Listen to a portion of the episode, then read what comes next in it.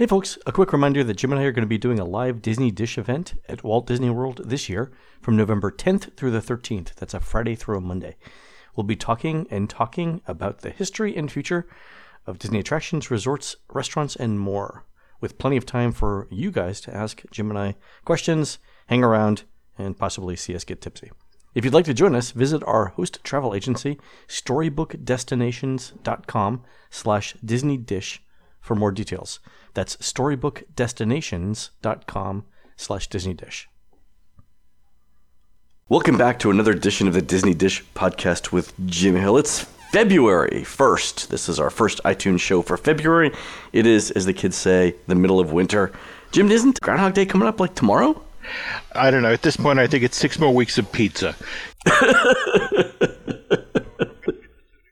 All right, so February, we're going to do uh, some updates on news that have happened over the last couple of weeks. Let's jump right in and talk about Disney's latest festival in Epcot, Disney's Festival of the Arts. Mm-hmm. This is a celebration of Disney's artistic endeavors that was kind of a surprise when it was added to the calendar last year. Jim, it was like last fall when they announced it, right? And it uh, it joins Flower and Garden, which is coming up imminently next month. Mm-hmm. Food and Wine, and then the holiday thing that was an unofficial uh, unofficial event last year. Basically, it's a, it's the long running joke that there are eight months out of the year in which Epcot has a festival. This is another one of those.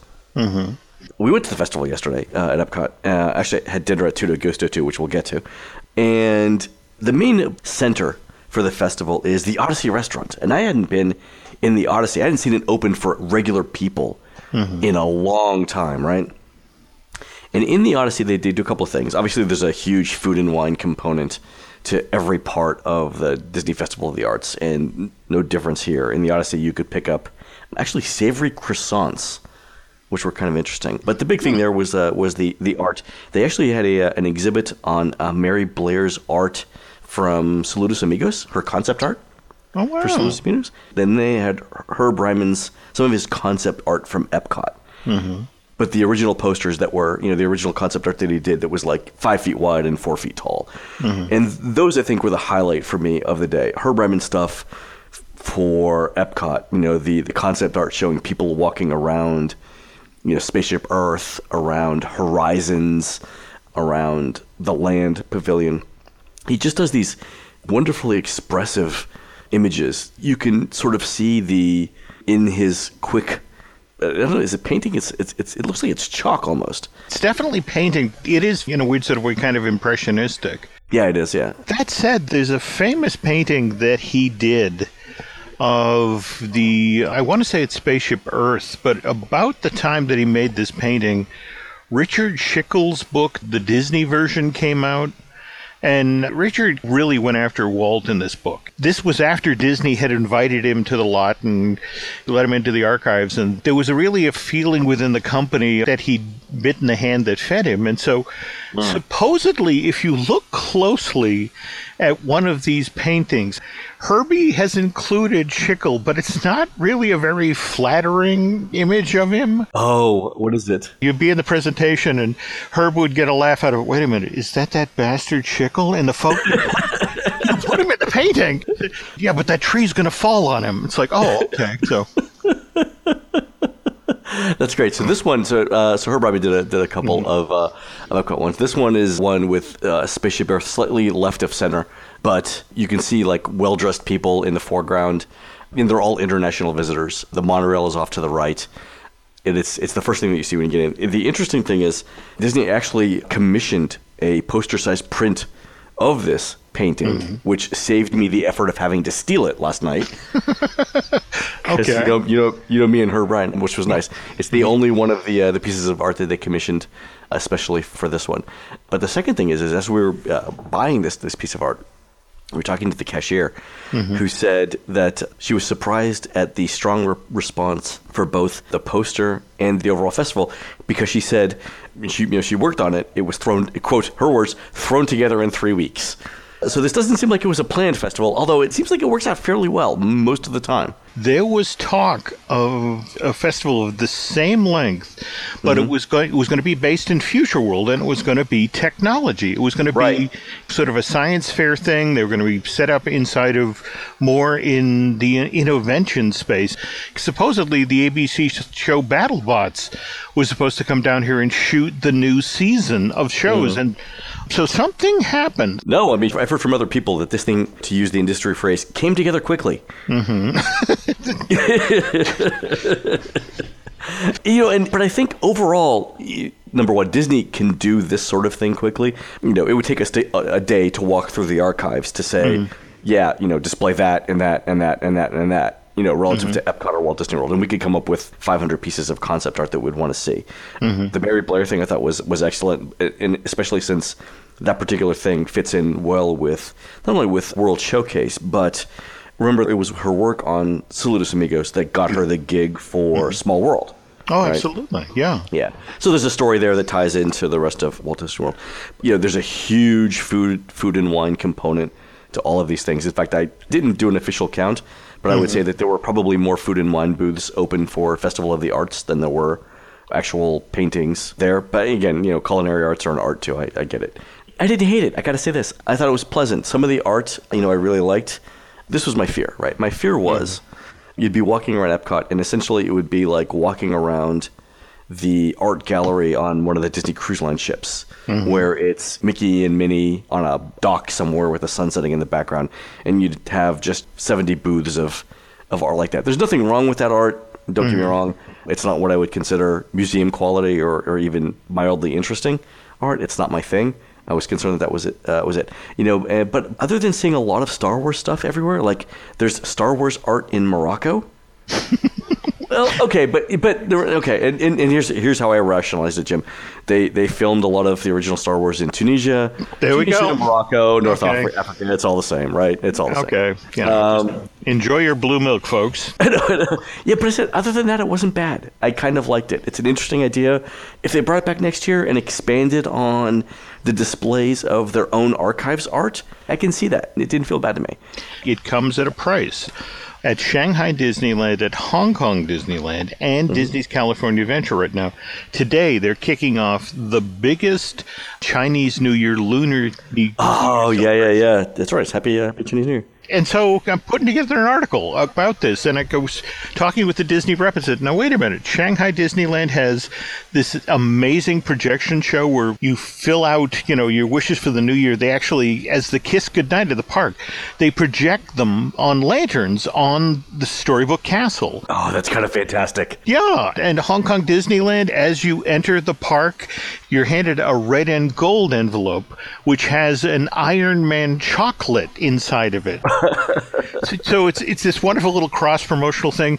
At DCA, they have a new six minute show called Hurry Home, a Lunar New Year celebration that they present ahead of each performance of World of Color, and it's this wonderful mix of Chinese calligraphy and state of the art CG, and they mix in Mulan and Mushu, and it's this oh, great little show.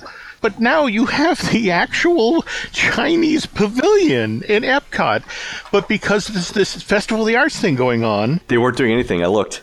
Yeah, in fact, I asked about this, and so this is the official Disney statement. And Epcot is currently hosting its very popular inaugural International Festival of the Arts, which, as you know, is an exciting extravaganza featuring extraordinary artists, gourmet food, stage productions, and the Chinese Pavilion is part of the broader festival celebration. And Right. guests are welcome to enjoy unique culinary offerings that occur only Yeah, yeah, during the yeah. festival. Et cetera, et cetera, et cetera. Yeah. Yeah. So the funny thing was, I was at the University of Central Florida yesterday. Mm-hmm. I was doing a talk on how hard it is to predict wait times at Disney World. I was talking to their newly formed data sciences department, and so this isn't a surprise, but. A large contingent of any university's math and science departments is made up of Chinese nationals, right? Mm-hmm. Who've immigrated to the United States. All of them were wearing red yesterday because it was a Chinese New Year. We had a nice talk about it. We all wished we could be in Las Vegas because that's actually the best city in the United States to be in. I think there are two times of the year that you should go to Las Vegas Thanksgiving, mm-hmm. Yep. and Chinese New Year. Thanksgiving because no one's there and you can get fantastic deals. Chinese New Year, man, they roll out the red carpet. There are displays everywhere. Like Bellagio does this huge thing for Chinese New Year inside their conservatory. Okay. Yep. Special menus for food, entertainment. The entire city goes all out. But anyway, so I'm at UCF. We're all talking about the Chinese New Year and how much fun it is, and other you know places where we've celebrated it, you know, around the world and everything. And then they go to China and Epcot, and they weren't doing anything. like, uh-huh. well, the the guys at UCF and the data science department were, were celebrating this more directly than Disney was in, in mm-hmm. Epcot's China Pavilion. Yeah, oh well. Here's hoping next year. I would love to see the Chinese New Year celebrated at Disney. I think it'd be fun. Special menus at Epcot, at uh, China. I think that'd be great. Speaking of menus, on one of our last shows, we talked about the highest rated restaurants in Walt Disney World. I mentioned that Tutto Gusto was one of the highest rated places in Epcot. I went by there yesterday just to confirm it. So, a couple of interesting things. Mm-hmm. Uh, you can't make reservations for Tutto Gusto because it's a walk up bar. Jim, an hour wait Ooh. to get to get in. It's uh, it's super popular. But uh, while I was uh, talking to people in line, both the the couple in front of us and the couple behind us had been there before. They considered it one of their favorite places in Epcot. They said the food was excellent, and it, it- you know it's considered like quote our spot.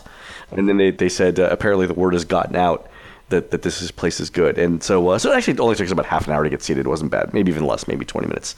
But the food is high quality. We had a selection of meats, selection of vegetables, I had some pasta. Laurel had some bruschetta.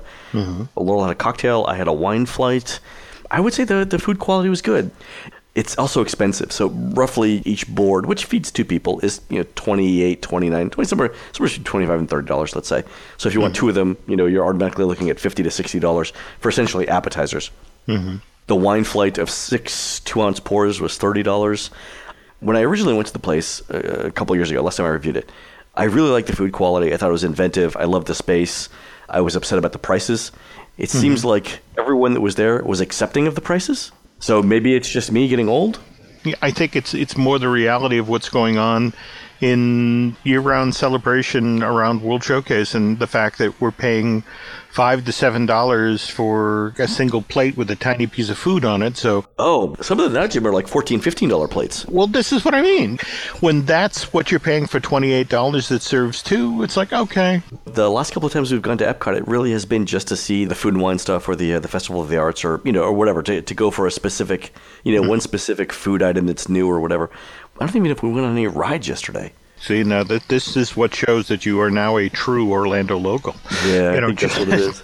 You know, you just ninja in, do what you want, and ninja out. I- I've said before. I mean, the, the closest Mexican restaurant to us is the San Angel Inn in, in the Mexican Pavilion. It's so. Uh, so more news about, or more. Actually, this one's a rumor. It looks like uh, Disney's Hollywood Studios does not have evening extra magic hours scheduled past the end of February 2017. Is this a uh, a calendar quirk, Jim, or do you think there's uh, something going on here? You, of all people, know the crowds that come to Disney in February, so why no extra magic hours then? Doesn't quite scan. I get that the park, you know, the back half of the park is a construction site, but Yeah, I think it's if it's true, it serves two purposes. Let me start off this explanation by reminding you, James, that the Magic Kingdom has no evening parade right now. uh huh. Okay, so if Disney's Hollywood Studios has no evening extra magic hours, it gives people less incentive to spend the evening at the Magic Kingdom or Hollywood Studios. And oh, no. which which park has is going to start having evening of entertainment very very soon? Okay, But it's a twofer because if it doesn't have evening extra magic hours, it's one or two nights a week now. It's at least one mm-hmm. more night a week where you can bring in the bulldozers a little sooner than you normally would and do the construction faster at Hollywood Studios. Now, 52 evening extra magic hours over the course of a year is an mm. additional, essentially seven weeks and change of improving your construction schedule to get Well, uh, that, Star Wars that's, Land. that is an interesting point. And but uh, what are you hearing about Rivers of Light? I heard soon, like February. Okay, Oh, but you know, hold on. I'm, I, I didn't explain this. I was doing air quotes around February. Jim, I've you know at this point it's going to have to run for a month be- before I believe it exists. yeah, You know, it's Bigfoot at this point. I'm going to have to have my own personal Bigfoot pet before I believe that Bigfoot actually exists. And and the thing with Rivers of Light is, I hear that all the stage people, all the all the uh, performers have been called back and they're they're retraining. And I don't know if they've changed the show. The thing that I saw back in November was not good enough to release. I would be more than surprised if that's the thing that Disney puts out because Mm. it's not a coherent show the way it uh, goes. Maybe they got some of the issues fixed. Maybe they just have to roll it out. I hate to say this, but I think that's the issue. This is a park where they have to get this show up and working out ahead of Avatar because when you have 5,000 people queued up to go to the second show of mm-hmm. Rivers of Light, and very shortly you're going to have an equal number of people queued up to get into Pandora to experience the nighttime lighting program, you can't be learning to do that at the exact same time. You will have a guest relations nightmare.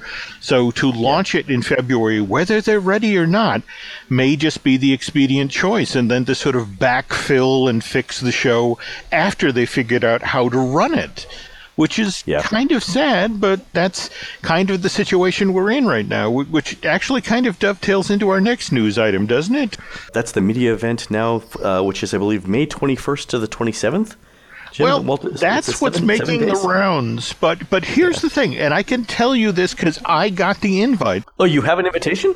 Well, no, I got an invitation to the Universal event. which- Ah, okay.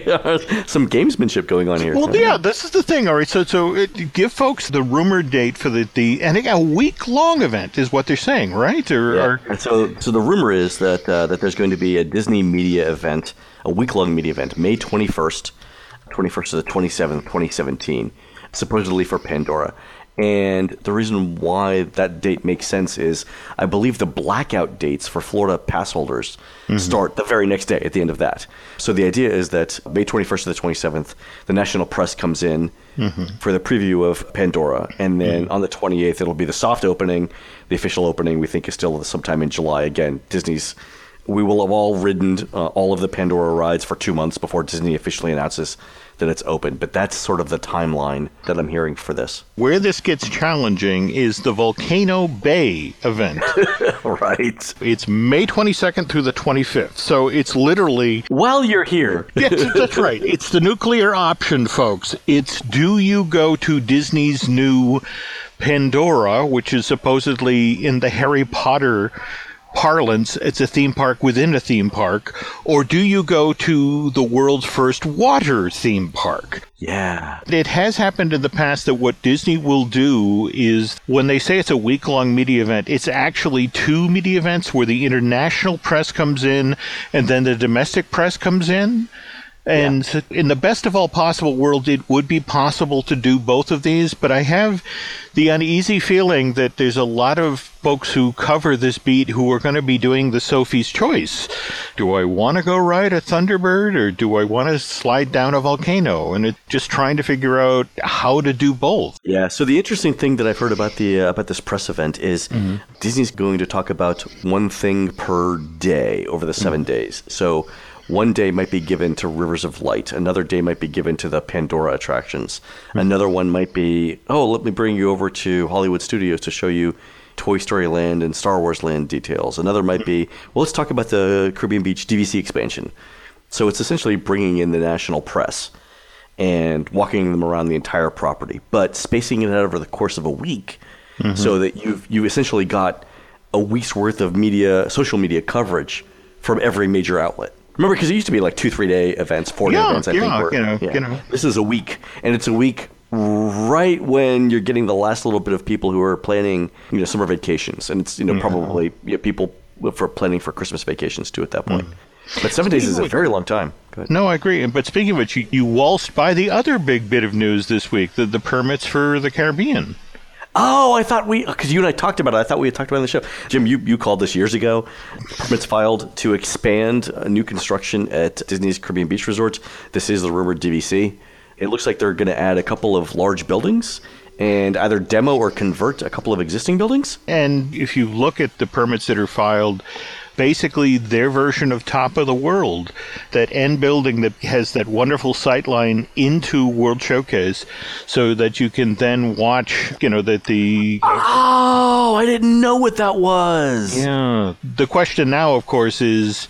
Is that going to be a restaurant, or is that going to be like uh, Top of the World at Bay Lake?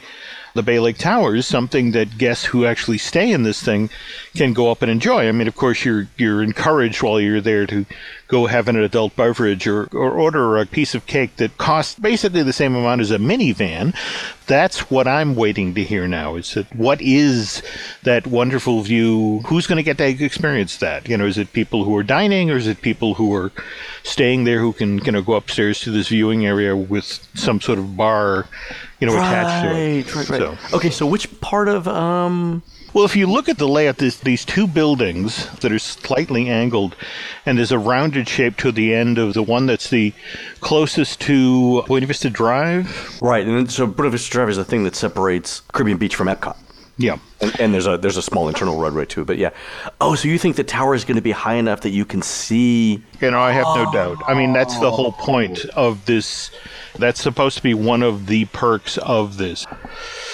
It's deliberately positioned so that the viewpoint that you're going to have is between Italy and the American Pavilion, looking out directly in at where the 50th anniversary version of Interventions will be presented. Because remember, okay. this is going to be a two year build. Construction starts this year and it ends in 2019, right?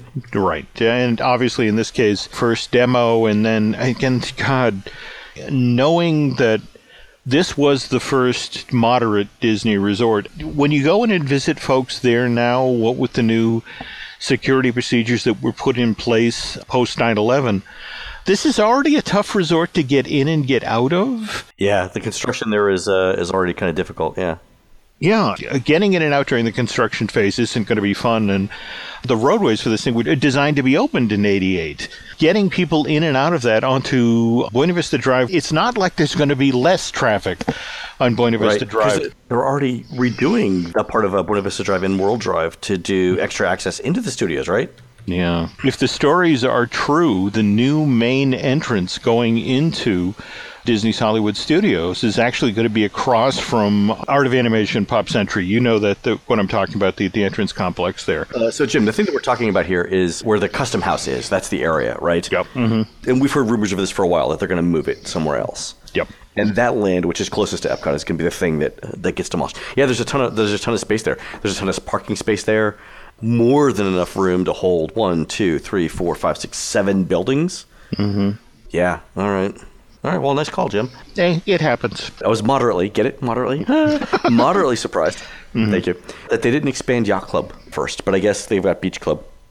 You know, I think they would, have, they would have completed all the all the deluxes. But let me ask you this question: mm-hmm. Now that Disney has started converting some of the moderate resorts to DVC, are they just going to work through all the moderates as well? Remember that Caribbean Beach was built to be close to the studio and Epcot. When Eisner came through the door, that was where the pressure was. Mm-hmm. Let's take advantage of our new park, and we're building this other theme park slash production facility just down the street.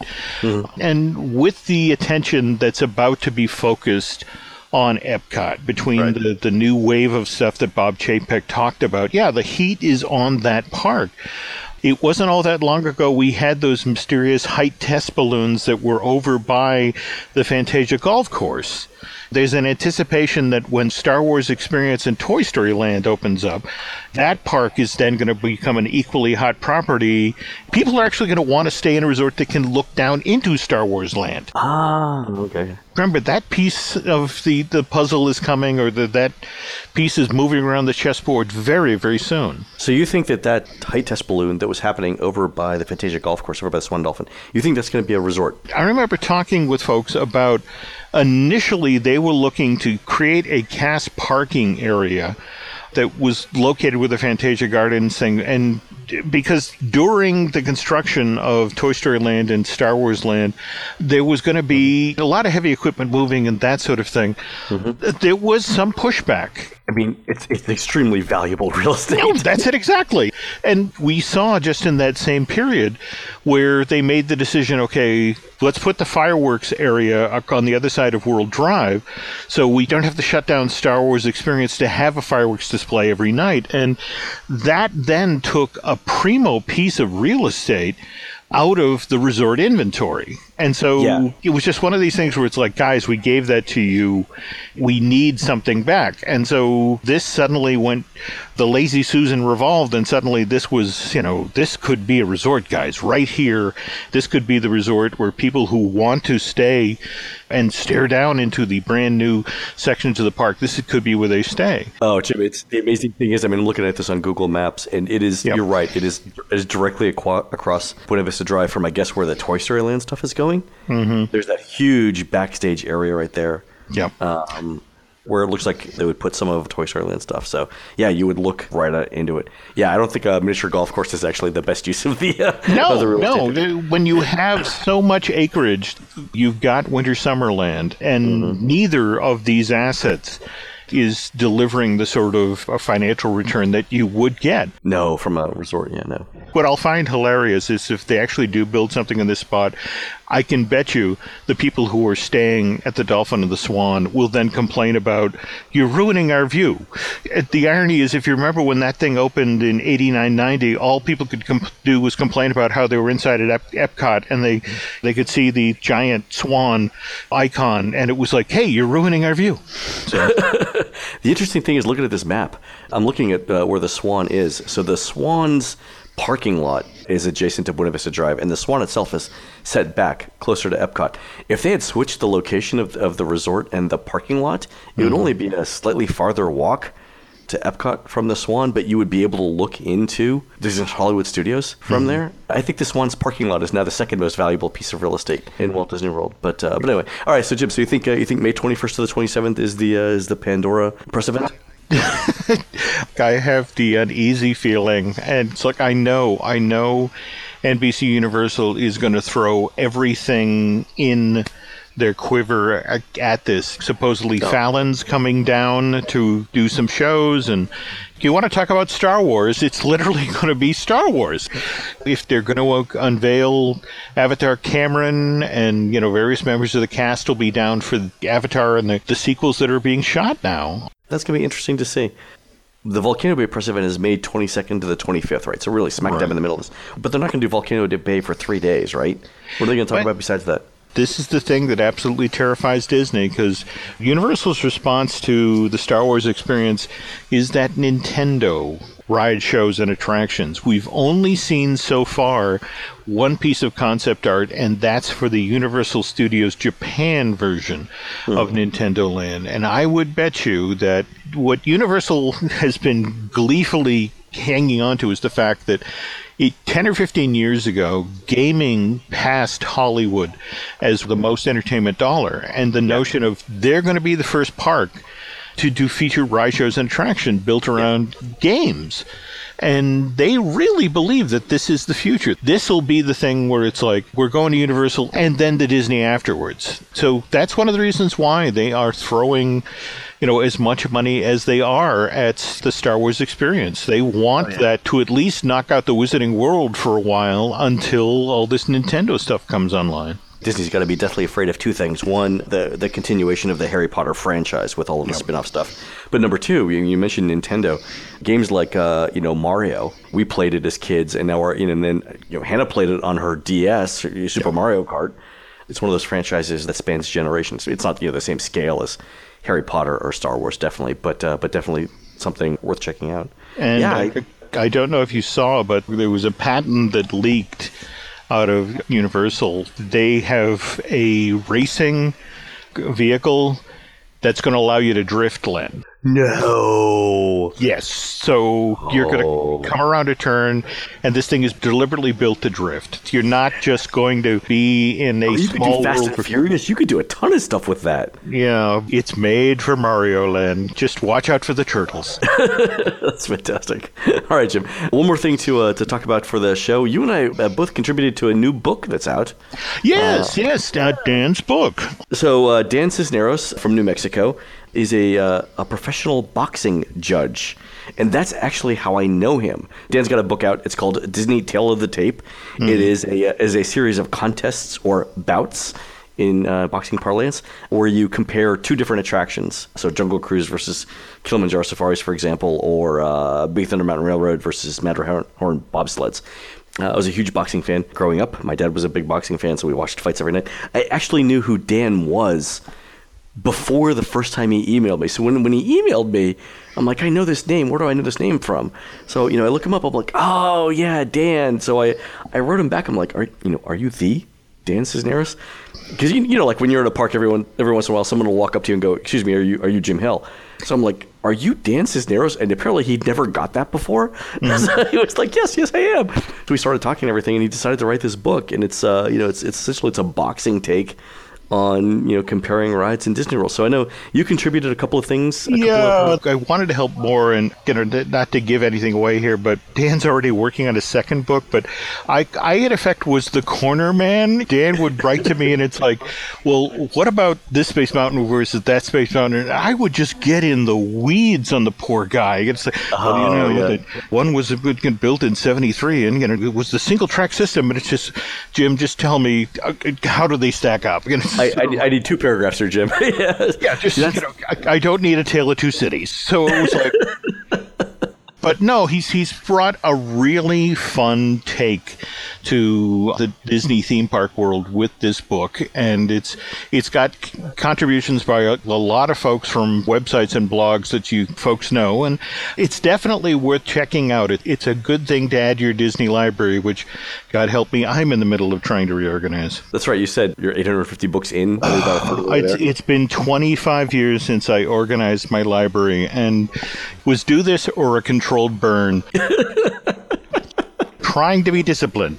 But Dan's book was so much fun; it went right yeah. into the pile, and you know, it's getting slotted right in there with you know, a lot of my Disney reference books. So, so Dan covers. Uh, let, us go through the matches real quick. So yep. the way it's organized is he's got uh, you know various people from the Disney community are are acting as judges for the bouts. Uh, the bouts are organized this way: each round, you talk about a specific thing about the ride. So maybe you're talking about theming or architecture or ride experience or you know music or something like that. And then at the end of each round uh, the judges vote on which attraction or thing is better at that particular aspect of it. So you go through like anywhere from three to i think six rounds on them. And at the end you you tally up all the scores and a, and a winner is judged. And dan explains the scoring system. So we've got matches like grand fiesta tour versus journey into imagination california screaming versus rock and roller coaster I did this one actually. I was on this one. American Music Machine versus the British Revolution. So bands, oh. Haunted Mansion Disneyland versus Haunted Mansion Disney World. There's hotels. There's the Pirate Room at Caribbean Beach versus the Royal Room at Port Orleans Riverside. Dole Whip versus Mickey's Premium Ice Cream Bar. You know how that one ends. Yeah. Yeah. Jungle Cruise versus Kilimanjaro Safaris and more, and, and, and a ton of other ones. So actually works out uh, works out fairly well in terms of it. Again, the book is Disney Tale of the Tape, Theme Park Boxing by Dan Cisneros. It's available on Amazon. Go grab it. It's relatively inexpensive. I actually did it in the forward. Uh, in the forward, I included the first question I ever asked Dan Cisneros. And uh, are you a boxing fan, Jim? I did spend a, a, lot of time at my dad's elbow watching not so much the, the World Wrestling fan as the really for real boxing. Yeah, yeah. So the uh, the first question I ever asked Dan Cisneros, author of Disney Tale of the Tape, was who won, Hagler or Leonard? And I, really? yes, literally the first question I ever asked. But like, in your opinion, who won? In his book, mm-hmm. he acknowledges what I believe to be the universal truth. I won't say what it is. Okay. Okay. But anyway, he uh, he hedged on me for like five years. Finally answered the question in the book. I'll leave it to you guys to get the book and, uh, and read ah, it. Cool, cool, cool, cool. All right. anyway. All right, Jim. We'll be back in the uh, for our second show in February later on. But for now, let's uh, let's close out this show. You've been listening to the Disney Dish podcast with Jim Hill. Please go onto iTunes and Stitcher and Google Play and rate our show and tell us what you would like to hear next. For Jim, this is Len. We will see you on the next show. Hey, if you'd like to hear more stories about Disney World, Jim and I have lots more to tell. You can hear other episodes over at disneydish.bandcamp.com. Our next show is going to be about the history of Disney's unbuilt Disneyland Australia theme park. That and more will be over at disneydish.bandcamp.com.